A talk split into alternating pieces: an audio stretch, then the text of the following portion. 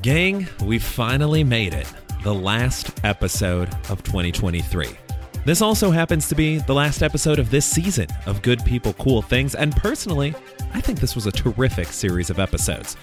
As always, thank you for listening and being curious along with me as I meet new folks and have a grand old time diving into the cool things that they're doing. There's a lot more to come in 2024. This isn't like a we're going on hiatus for 55 years and who knows if we'll come back. I'll be back with the new season on February 7th. But for now, let's wrap up this season in style. Jennifer Chen is a writer and the author of Artifacts of an Ex, a book that, as we'll learn in the episode, is 14 years in the making. Jennifer is also the creator of Joyride, a lovely newsletter that highlights some of the brighter spots in life. I'm subscribed to it. I highly recommend that you check it out as well because with the way 2023 went for all of us, bright spots and good vibes, that's something we could all use a little more of. We're talking about Jennifer's writing journey and how she helps herself focus, what surprised her about her book launch day, and her favorite Ted Lasso episodes. I'm Joey Held. This is Good People, Cool Things, and here's my conversation with Jennifer Chen.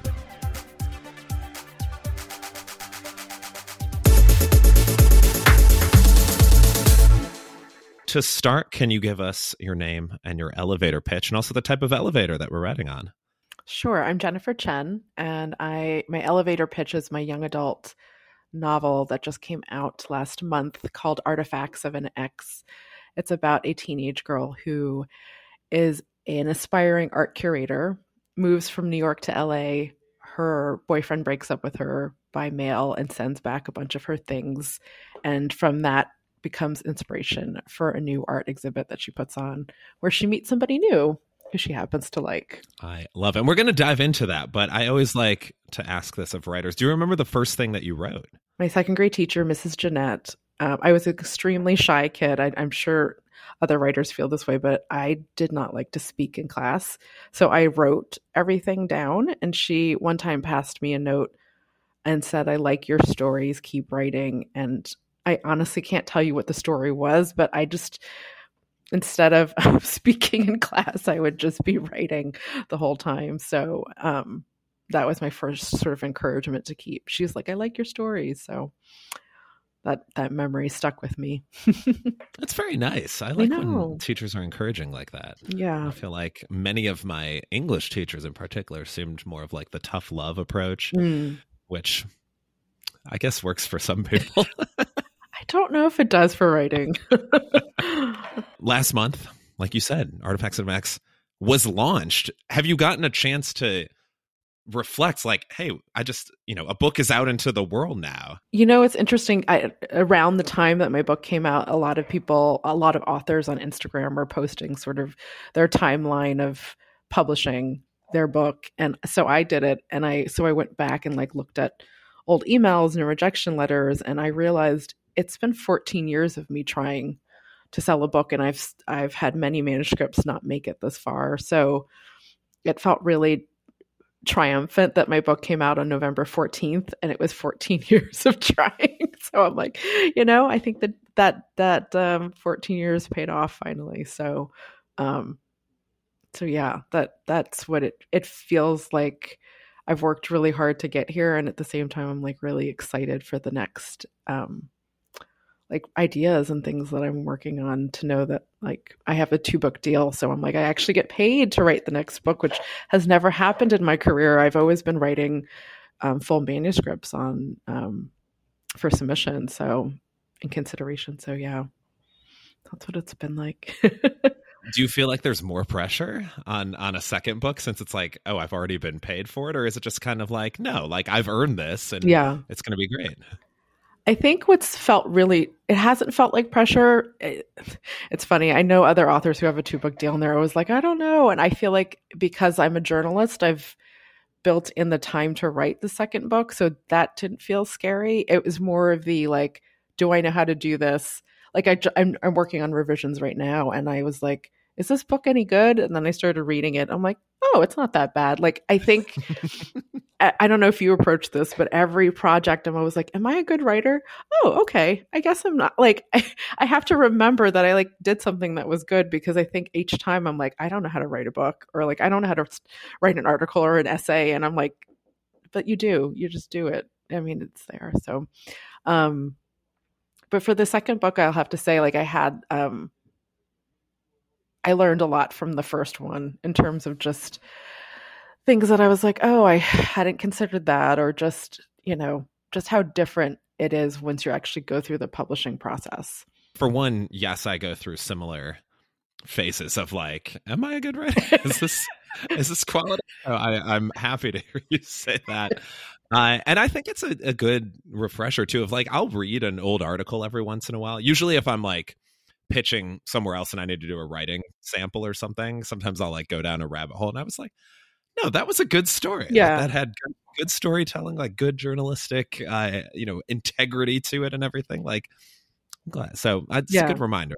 Read, reading yeah. your own stuff, I think, can be a, a nice, uh, a nice boost for that. And yeah. I think, like you said, you're, you're learning from that first book. Mm-hmm. I think, I'm sure you've gotten some shocked reactions when you've said that it's taken 14 years. This is a 14 year yeah. journey. Uh, I know I'll see probably like once a week, I'll see some sort of ad on social media that's like, write a book in a day and like publish it next week. And I'm like, I don't, I don't know if it's always, always that simple.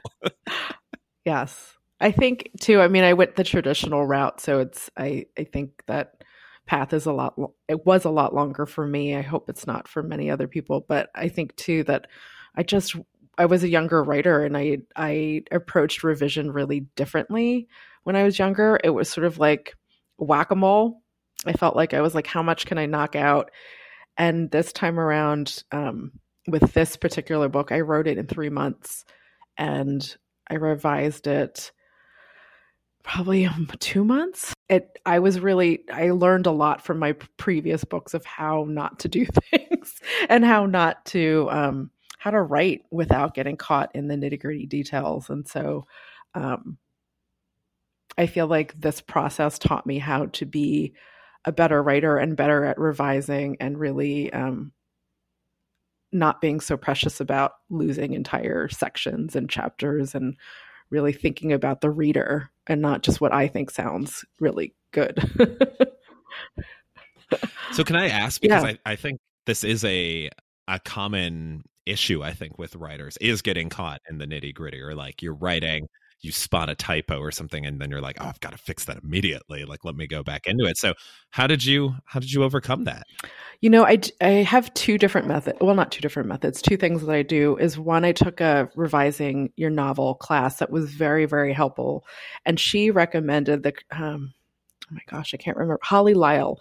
She recommended each pass is a different thing. She's like, don't try to tackle proofreading and fixing this main character's dialogue and then fixing plot all at the same time. So I'll do a pass just on characters and I'll do a pass just on plot, whatever it needs to be fixed. And I usually do, um, I don't know if you can, you can't, people who are on a podcast can't see this, but I have post its. I have a whole post it system of how I revise now. And that came out of spending three years revising a manuscript that went nowhere. So I feel like this process um, I'm really deliberate about. And then when I get to the stage where I'm like, okay, I have enough that I want to read the whole thing um, as one whole book, I um, save it as a PDF and I read it on my e-reader. And I that way I don't touch it. and I take um, I have a Kobo that has like a, a stylus pen, and I take notes on it there if I see a typo. I'll, but I don't go into the actual document. And I think that really helps me read the book as a reader. I started doing that because I, I can't remember if it was a friend recommended it or if an, I heard an author say it, but just reading my book as a reader and like picking up where it lags or where I'm confused or I said this word 40 times in this chapter or, you know, things like that. Whereas I think if you're actually in it, you're like, oh, I'm going to fix this and I'm going to fix that. So that's like sort of my final stage. And it's really helped me um, fix a lot of stuff that I'm catching that um, I'm like, oh, I don't think I would have caught that if I was just looking in an actual document and playing around with it.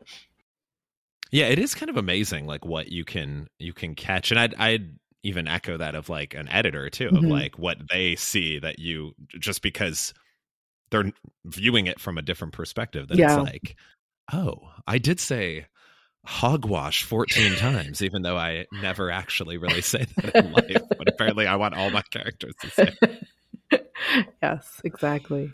I've developed my own systems that work for me, and I think that was just years of doing it the exact like backwards way of trying to revise and trying to revise based on you know listening to everyone's notes which is like just turns it to a mishmash versus like taking everyone's notes and filtering them through what I think I I want for the book and then ac- actually implementing it so yeah Well, let's talk about launch day. Yeah. Because this is like, I assume, I never had a Sweet 16, but I assume launch day is very similar to that in terms of like the good vibes. Mhm. Uh, although I guess maybe, maybe Sweet 16s, sometimes the, the child is very disappointed by, by what's happening. So maybe that's a poor example, but, but it's a, it's a big day. It's a momentous occasion. And yours looked super cool. Like it looked like a great time. You had a big wall of, of books that you were kind of posing by and everything. But what was that? What was that like? And what, did anything surprise you about launch day? Oh, those are great questions. I think so. My book came out on a Tuesday. Uh, my book launch was on a Sunday afternoon. So on that Tuesday, um, I took the day off and was like, I just want to celebrate this, and went out to lunch and with my husband. My friends sent flowers. Um, my publishing team reached out and like sent congrats, and um, I just spent the day just celebrating because I was like, you know, I've worked really hard for this. And then I capped it by um, my family and I went to a Barnes and Noble and looked for my book on the bookshelf and I um, recorded it for TikTok because I was like, I want to remember this moment because it's this is like my first first time seeing it in a in a big retail store. So um, that was really special, and I recommend any anybody do that because I think it's just the reaction. Because I look at it now and I'm like, I was that excited because little kid me was like, oh, is at the bookstore and is going through all the books to be able to see mine on the bookshelf. Um, was amazing. And then my actual launch event was at Annabelle's Book Club in Studio City, and they opened about a year ago. It's a beautiful, beautiful. Um, if you have a chance to go to, it's this beautiful young adult focused bookstore um, started by a 16 year old who's now 17, Annabelle Chang, and it's the coolest bookstore. I mean, I wish I'd. It's like pretty and pink and this this sort of has a really cute reading nook but i think what was really special about it was that um, i knew that being there i would see my friends and i would see family and i'd have this beautiful space to be in. And i really liked having annabelle's because i think my fear was that no one was going to show up. And so i'm like it's not a huge bookstore but it's it feels it feels really nice. And i've been in there for other events. So um, I also was doing it with a, a friend of mine, Edward Underhill, is also a young adult author, and he moderated the conversation. And I just knew because we were friends that it would be fun because he would be make it fun too, and I wouldn't be up there alone trying to like, you know, navigate this on my own. So that helped a lot. Um, and it was the the most surprising thing that happened was that there was one person on my signing line I didn't no two people I didn't actually know for real life. so I was like, oh, two people I didn't know bought my book. So that's great. That's amazing. yeah. That's and and a great reminder too, like going back to you seeing the book at Barnes and Noble of like I think when you're in something like that, like the it can be so easy to just forget to like document it. yeah. Yeah. And especially now with like the rise of BookTok and bookstagram and all that good stuff. Like there's there's so many things that people want to see and that are are good to share and like just cool to to have even if you don't share it like just to Yeah. look back on it and be like yeah like like you saw how excited you were in that moment and i think mm. that's it's good that you did all that and it's a good reminder too like as you're going into it it's like wait a minute like yes, I'm doing a million things at once, but like I'm gonna want to reflect on this later and, and yeah, have things to share. So that's great. Yeah. Um, and I purposely brought my kids. I have twins who are seven, and I waited till they were out of school and we went together because I, I, they know how long I've been working on this. So, and they've been with me since each step of the way. So I wanted them to see um, the final process, and we were all like standing in the aisle, like yay! it was, it was really sweet. It was sweet to have that moment together. Yeah, that's very wonderful. And perhaps they're a little too young to consult on young adult uh, vernacular and topics and things like that. But yeah. how, did you have a process for that? Because I I imagine with a young adult book that you want any kind of dialogue in there to you know to ring true. I know with um with like Calvin and Hobbes, sometimes Calvin talks like a a 45 year old man or something and and in that case i think it works but i think a yeah. lot of times it, it, often doesn't so how how did you you know did you have a process or was it just like you've you've lived enough life that you were able to to write and ring true. You know, it's interesting. I had I I read a lot of young adult, so that helps, and um, I watch a lot of teen shows. That also helps, but I also didn't put vin- sl- a lot of slang in there. Um, to date it. But um, and the other thing I would say too is that I volunteer for WriteGirl, a teen writing organization, and that's helped me to just hear how teens write and read and what they like are interested in and want to talk about and so that's also helped me as a writer when i was revising um, for instance so my my main character is a youtuber book like paper planner instagram influencer and so I thought the numbers that I gave her for views was like totally great. And then I, when I was rereading it, I realized I'm like, these aren't impressive numbers nowadays. Like numbers have to be different for it to reflect what that something's quote unquote popular on Instagram or on YouTube. So stuff like that, just kind of, you know, tuning in and listening and um, reading other young adult books that everyone's raving about. So that helped. And I think a good good job uh, avoiding too much slang. Yeah. Um, as much as I enjoy like a good you know 1920s slang now and then, it's just I, you you could tell it's like that's definitely from a certain era and.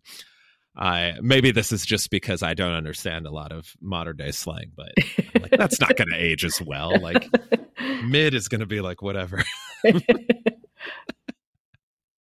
you've also got a newsletter that I am subscribed to, and I always like seeing it in my inbox of Joyride. So, why did you start this newsletter, and how have you grown it? Um, I started it in the pandemic. Um, in I think my first newsletter was August 2020. Um, I was reporting on a lot of anti-Asian violence and talking about it and reading about it, and it was starting to get to me. And um, to the point where I was like, I just want to remember that are, there are good things going on. And August 2020, I mean, June 2020 in America was really a big moment with George Floyd and what was happening with race relations. And I just felt sort of, I needed to remember that there was good in the world, that there was good people, that good things were happening. And so I, I called it Joyride because I wanted to collect moments of joy, whether it's like an article I read, a movie I saw, a book, um, and the other thing is some like there's a part of it that's a pep talk I give at the beginning, and that's something I do with my friends when they're going through stuff. And so I was like, oh, maybe I'll do this for everybody else too, because it's it's kind of a nice thing to feel like you know encouraging other other people to get through whatever I was going through.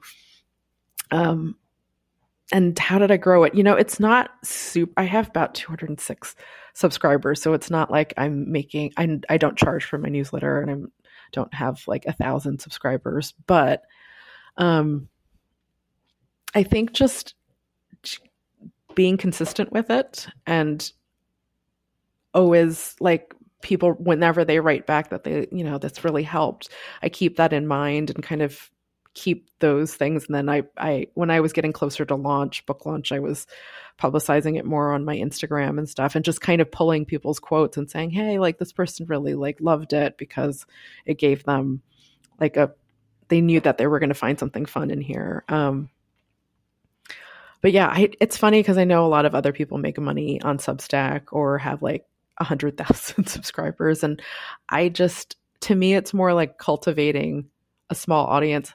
It's funny because the reason I'm sharing this is that there's a book marketing person I follow on TikTok, and she said something that was really important to me. And she's like, You might think only having 200 subscribers is not a lot, but that's actually, if you were in a room with 200 people, it would be a lot. So just think that you're having an intimate conversation with 200 people every month. And I'm like, yeah, actually, that's a really helpful way to reframe it.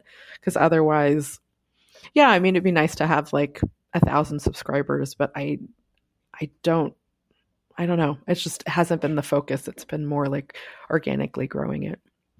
Yeah, and it sounds like your audience is actually engaged and yeah. and listening to things as opposed to I mean, I can I can speak from the other side of that where I a newsletter that I have was going to say had, I still have it, but I it's on um the lighter side of basketball and I started it mostly as a creative outlet and you know, have occasionally sold sponsorships to it and got talked into trying a promotion where it was basically like, you know, we'd promote it to readers who are interested mm-hmm. and they'd, you know, they'd sign up. And then what I learned is what it actually was was it was people who were like signing up to win a gift card or something that was like mm. unrelated. And then they're like, by giving your email address, you're also signing up for this email. And then just the amount of people who like wouldn't open an email yeah. had had to unsubscribe and would like mark it as spam. And I was like, I am sorry, I did not realize this yeah. is how it was going to be used.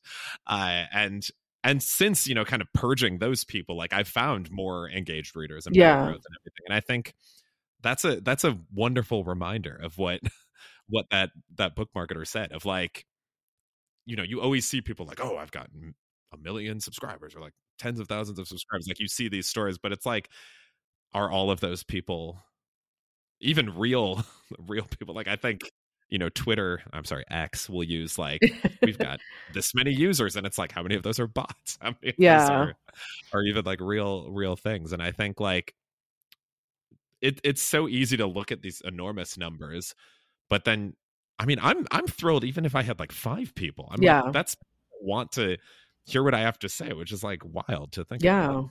exactly. It's not quantity, which sometimes it can really feel with social media and newsletters and all that stuff. It's just sometimes it feels like how much quantity there is. Now, we might take a little bit of a left turn here, but a question I always like to ask is a question you wish you were asked more frequently. And you you kind of touched on at least one of these, but what organizations do you love to support? Yeah, I love talking about that because I feel like, you know, there's so many great organizations that, you know, are so worthy. Um, one of them being WriteGirl, which is what I've been a part of for the past year. Um, they do writing workshops once a month with teens. Um, and we, we, last month we did poetry. We're doing speculative and fantasy fiction in January.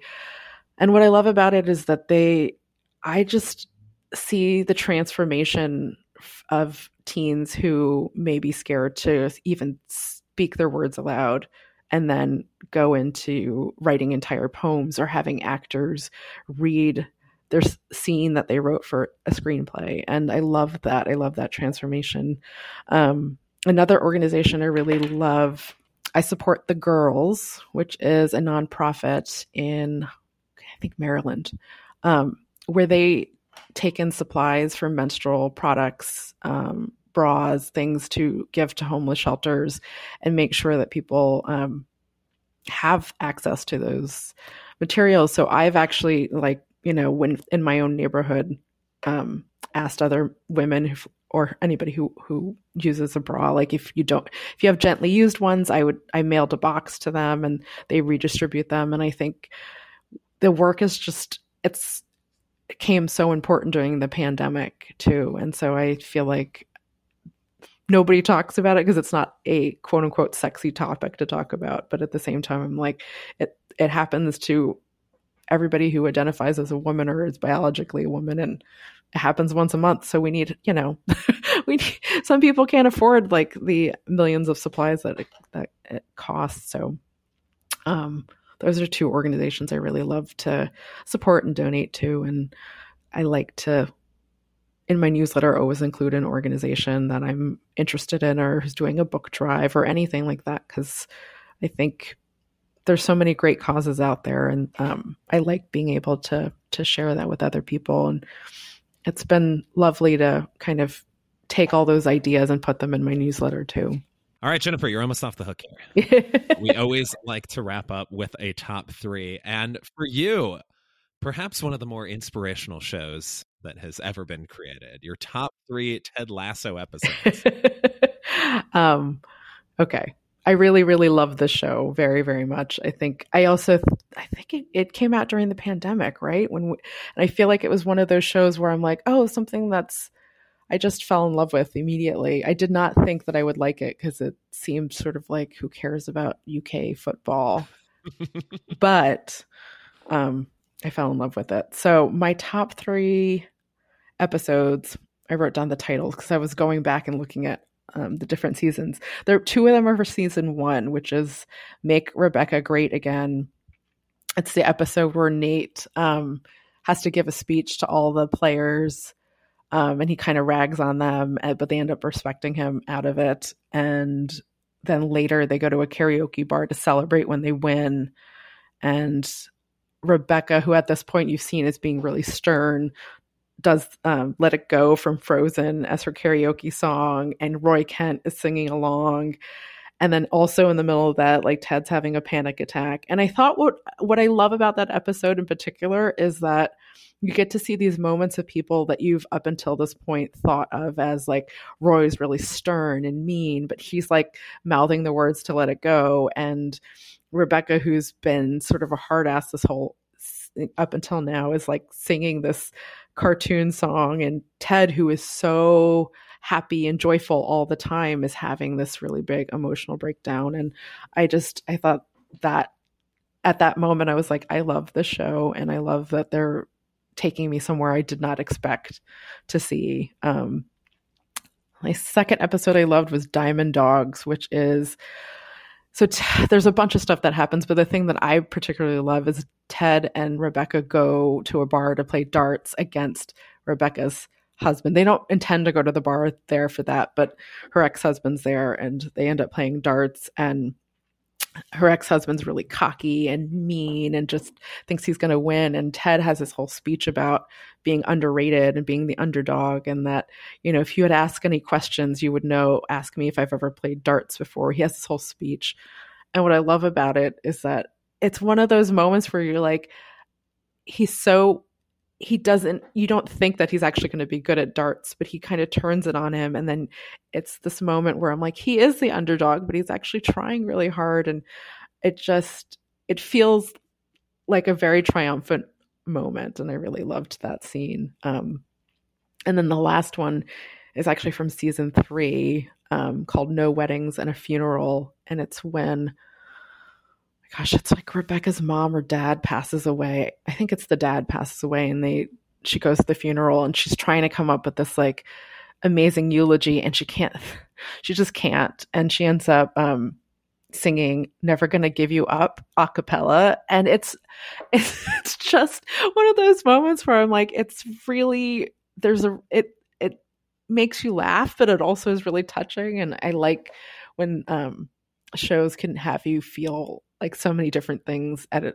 at a time when you're like this is a funeral like we should all be sad. But it was really funny and sweet and um i just think that the show is so well written and the actors are fantastic in it. And i've literally rewatched some of these episodes multiple times and i still really enjoy them. So that's that's my top three magical. Well, we were talking beforehand how I still need to watch most of season two and all of season three. So I'm looking forward to that. And yes, I love a good uh, gamut of emotions in a show. This is my main pitch for BoJack Horseman. I was like, if you want to feel all the feelings in a given episode, you will. well, thank you for asking me that. That was fun. Absolutely, and I hope you uh, get to enjoy another episode tonight after we're done recording. But before all of that happens, if people want to pick up a copy of Artifacts of an Ex or learn more about you, where mm-hmm. can they mm-hmm. go? Um, my website's jchenwriter.com. I'm also the same username on X, Instagram, and TikTok at jchenwriter. And then the book is available at any bookstore, so Target, Barnes and Noble, um, your local indie, I highly recommend and support them this holiday season. yes, love a good indie yes. support. Well, Jennifer, this was so much fun. Thank you so much. Thank you.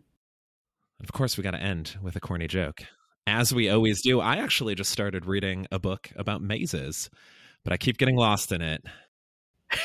Get after it today, people. I'll share that with my kids. They do love jokes like that. So I'm yes. going to share it later. the main goal of this podcast is to just share corny jokes with the world.